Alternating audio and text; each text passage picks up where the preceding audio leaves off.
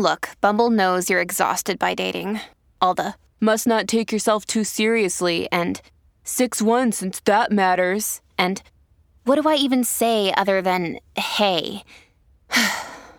well, that's why they're introducing an all new Bumble with exciting features to make compatibility easier, starting the chat better, and dating safer. They've changed, so you don't have to. Download the new Bumble now.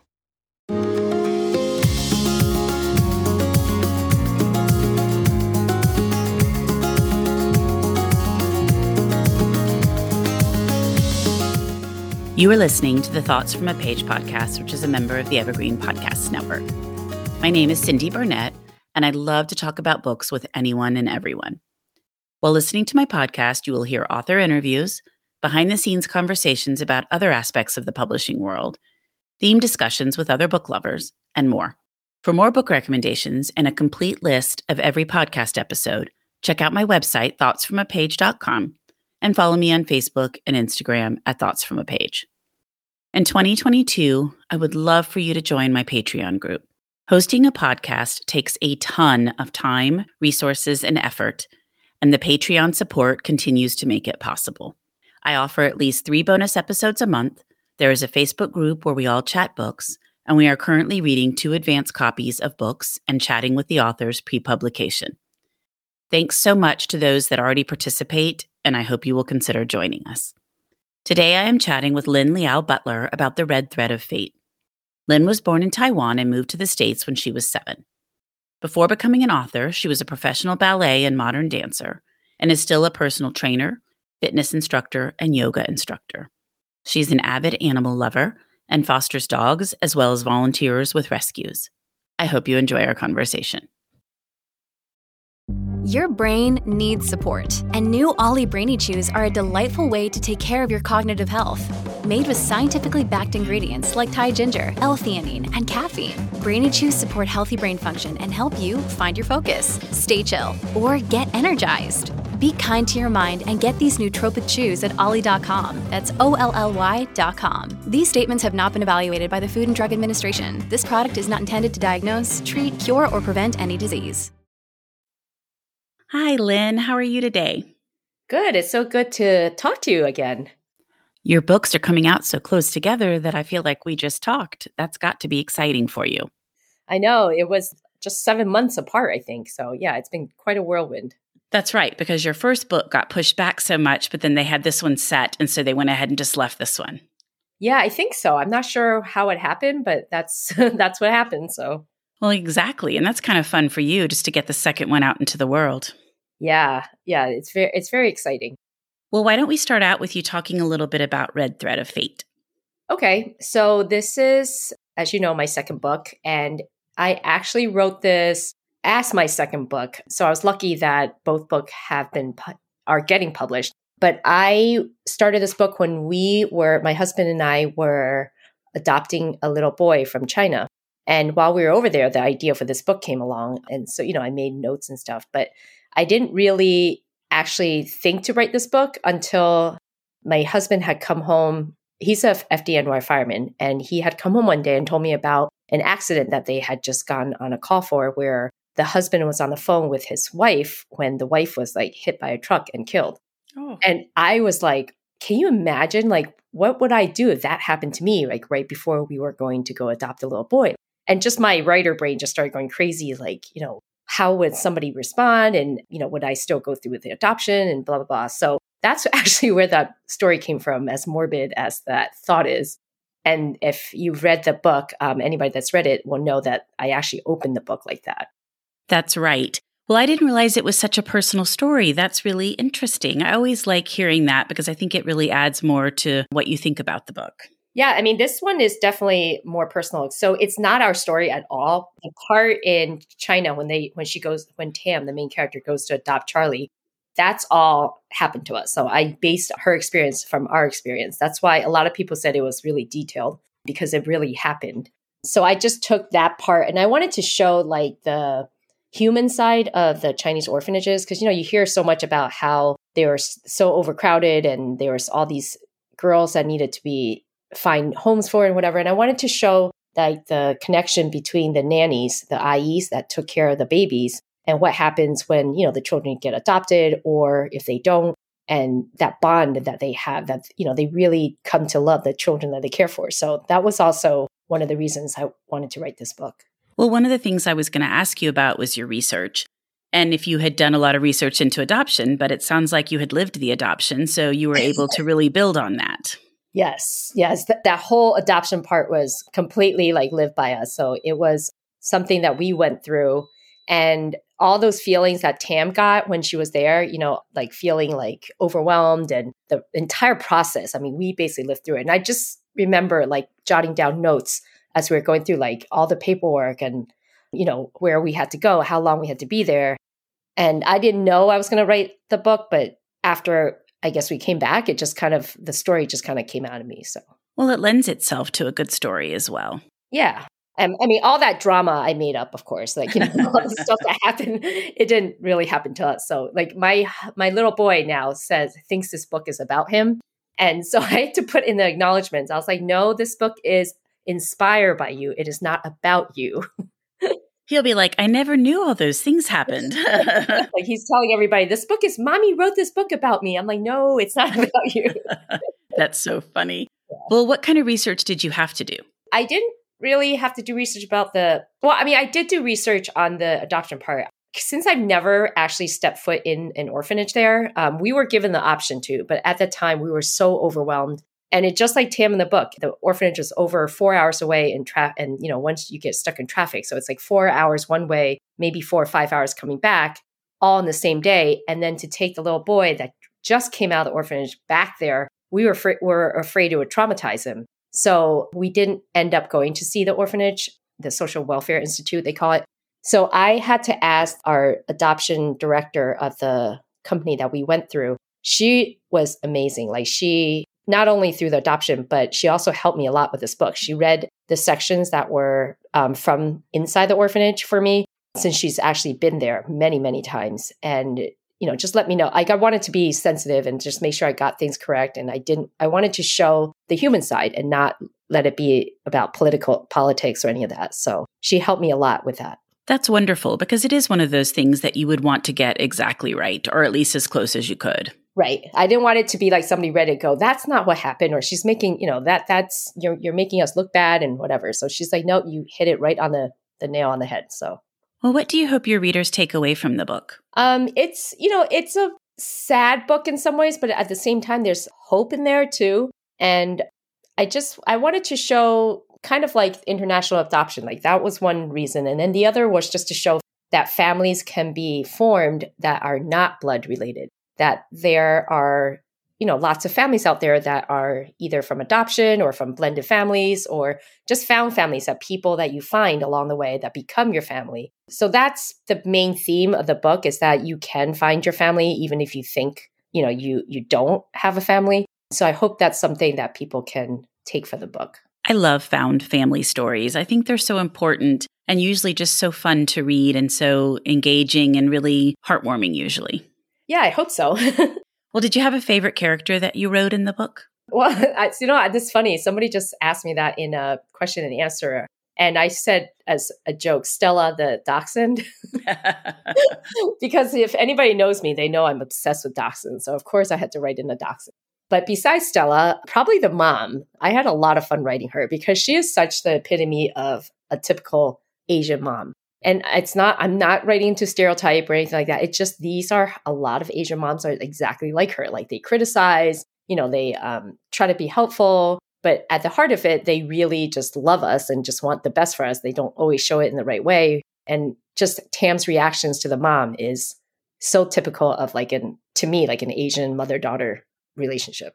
Who was the hardest to rate? Tam, actually, because she is supposed to be really shy and awkward and it was hard to make her likable. Like a lot of people are just like, "Oh, just stop being so silly and get out get out of your head." And it was really hard to make her make people relate to her and not be like frustrated by her. And for some, you know, I've talked to other author friends who have shy characters And they said that they had the same criticism. Like, why people were like, I just don't understand why she's so shy and awkward. I'm like, there are people out there like this. This is this really happens. Not everybody is outgoing or snarky or, you know, fun and go lucky. So it was really hard to find that balance between shy and awkward and then also relatable to readers that might not enjoy shy characters.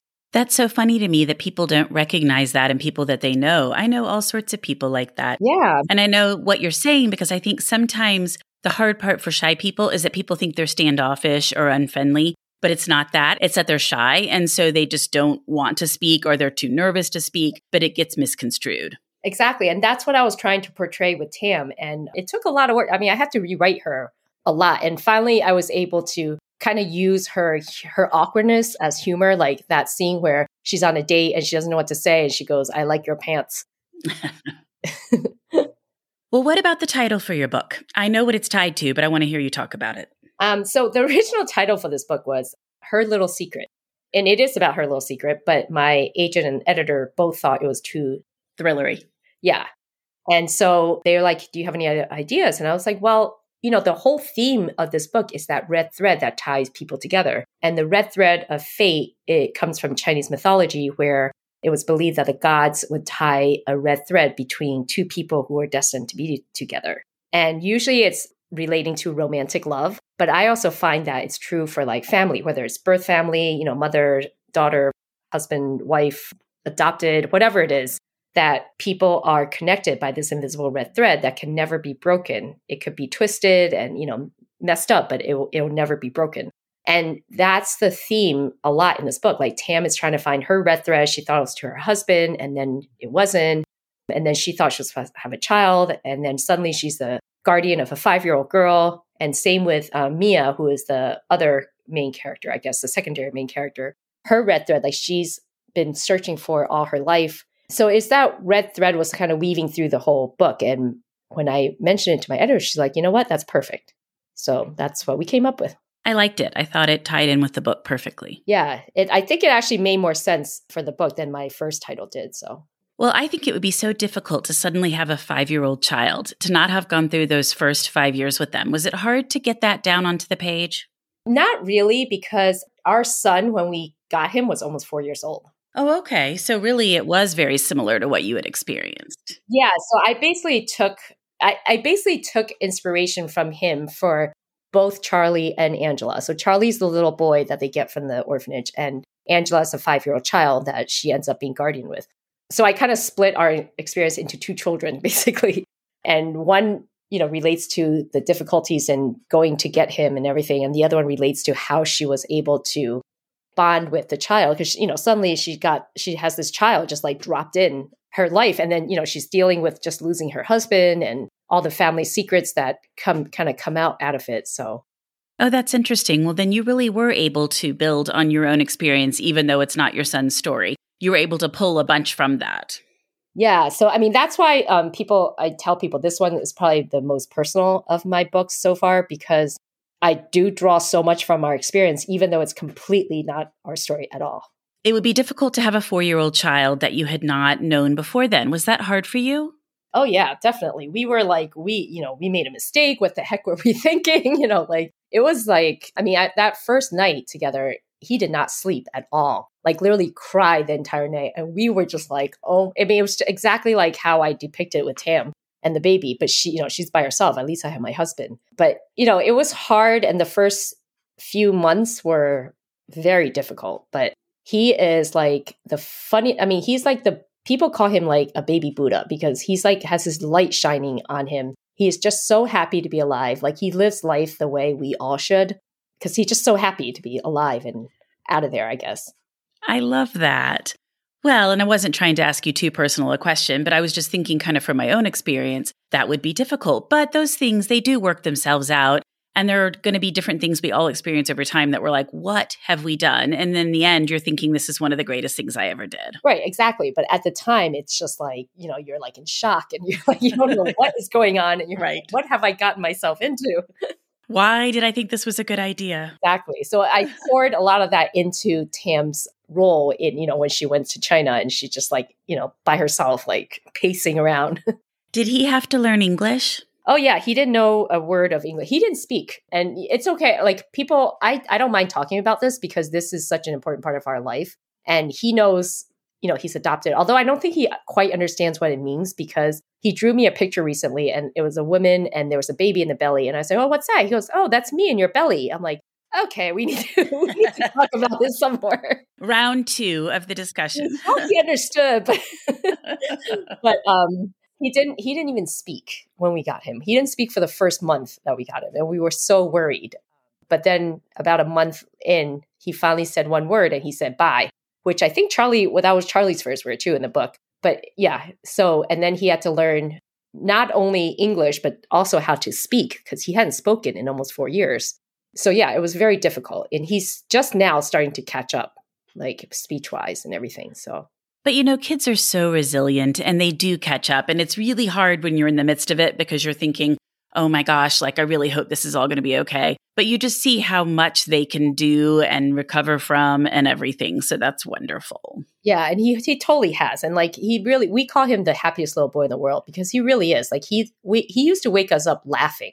Oh. It would be like two thirty in the morning, and we go, we hear him go, and we're like, oh my god, what's that? What is that? You're like, do we have a ghost? I know. I was like, what is that? It was him laughing in his sleep. So that's so cute. I love that. Well, are you working on anything at the present? I know you had two books come out in a short amount of time, so you probably have had very little time to be working on anything else. But are you working on something new? Well, I actually have a third book coming out Oh, it's supposed to come out, I think, the beginning of 2023. I think either January. So probably like less than a year from now.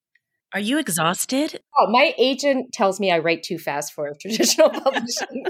I'm like, dang, girl. I was thinking you were going to say this summer, and I thought, oh my goodness, but at least 2023 is a little bit farther off, but still.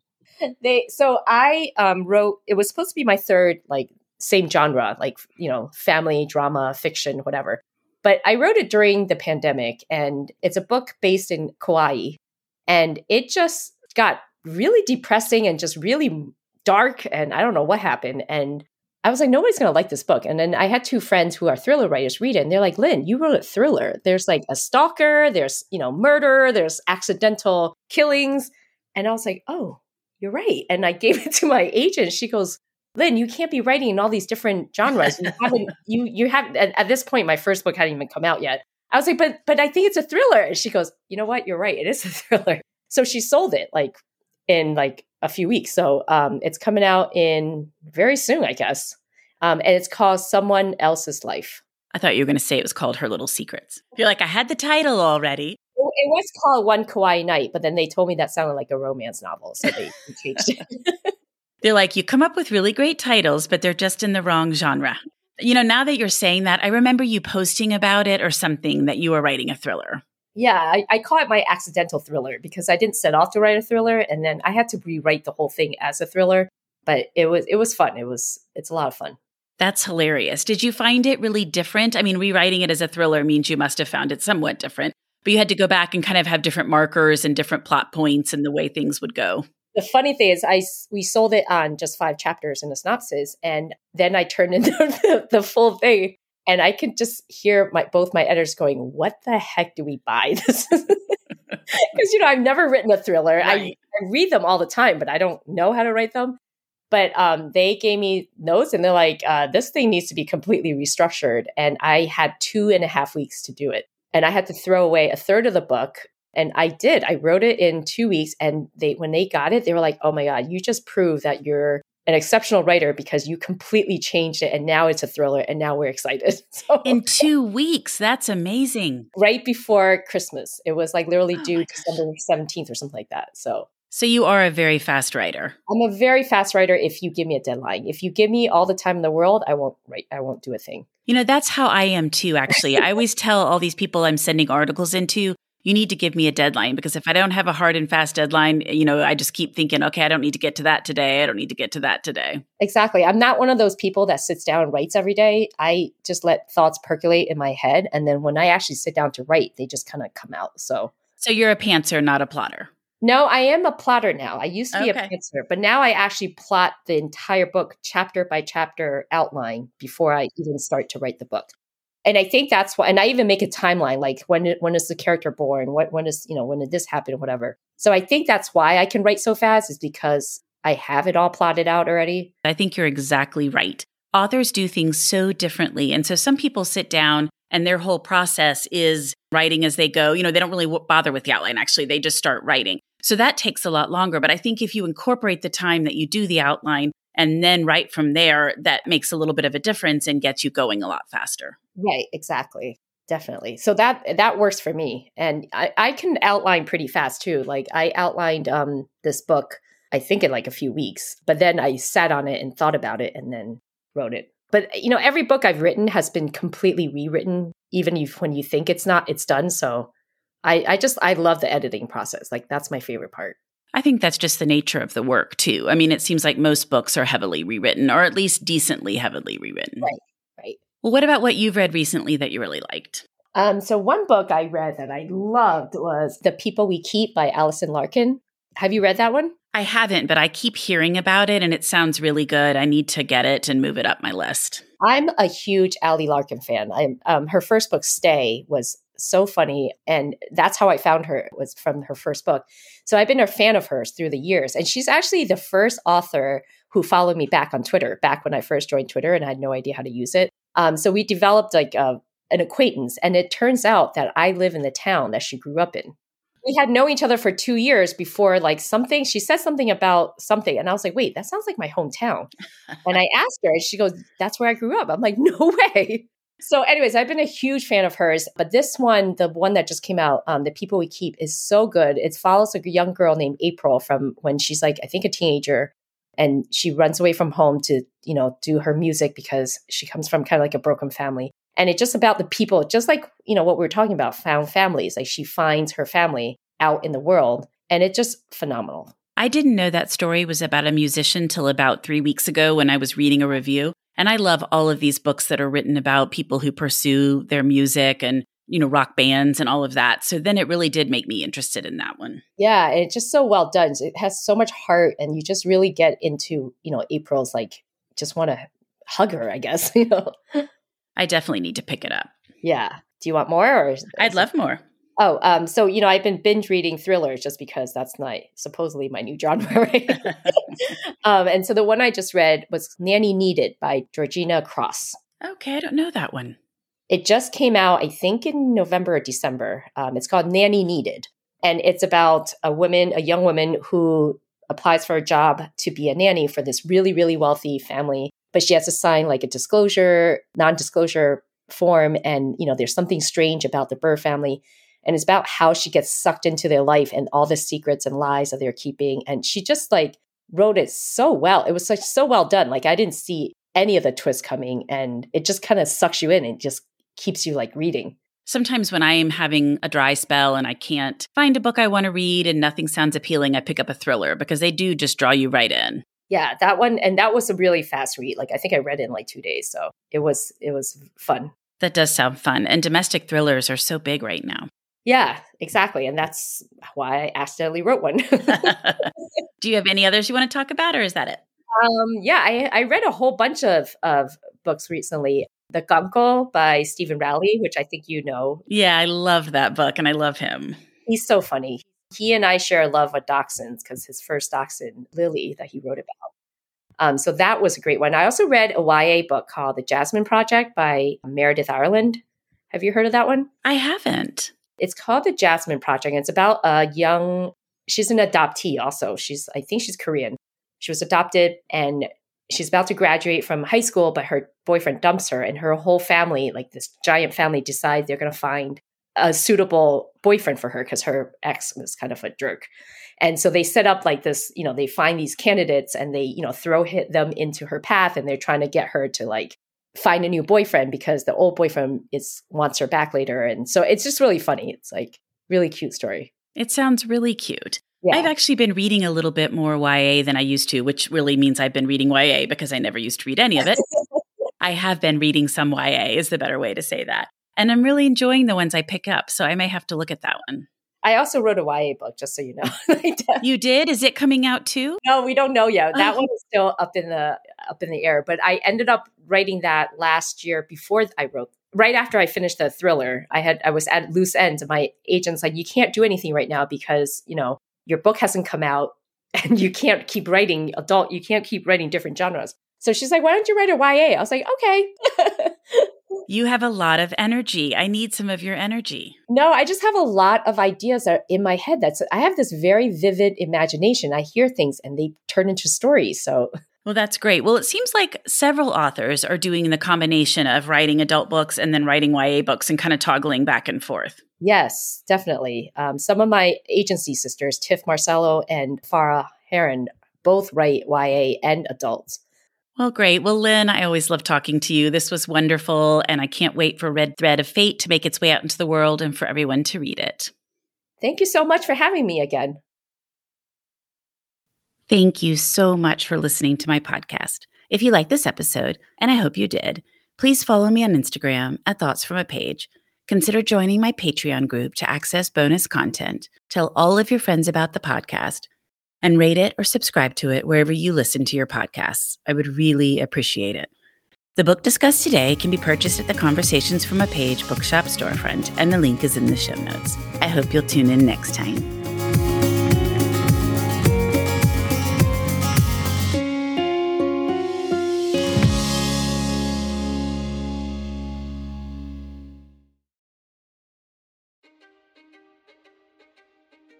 History is complicated. The story of human progress is long, messy, and riddled with controversies big and small. On Conflicted, we dive headfirst into history's most infamous events and contentious figures.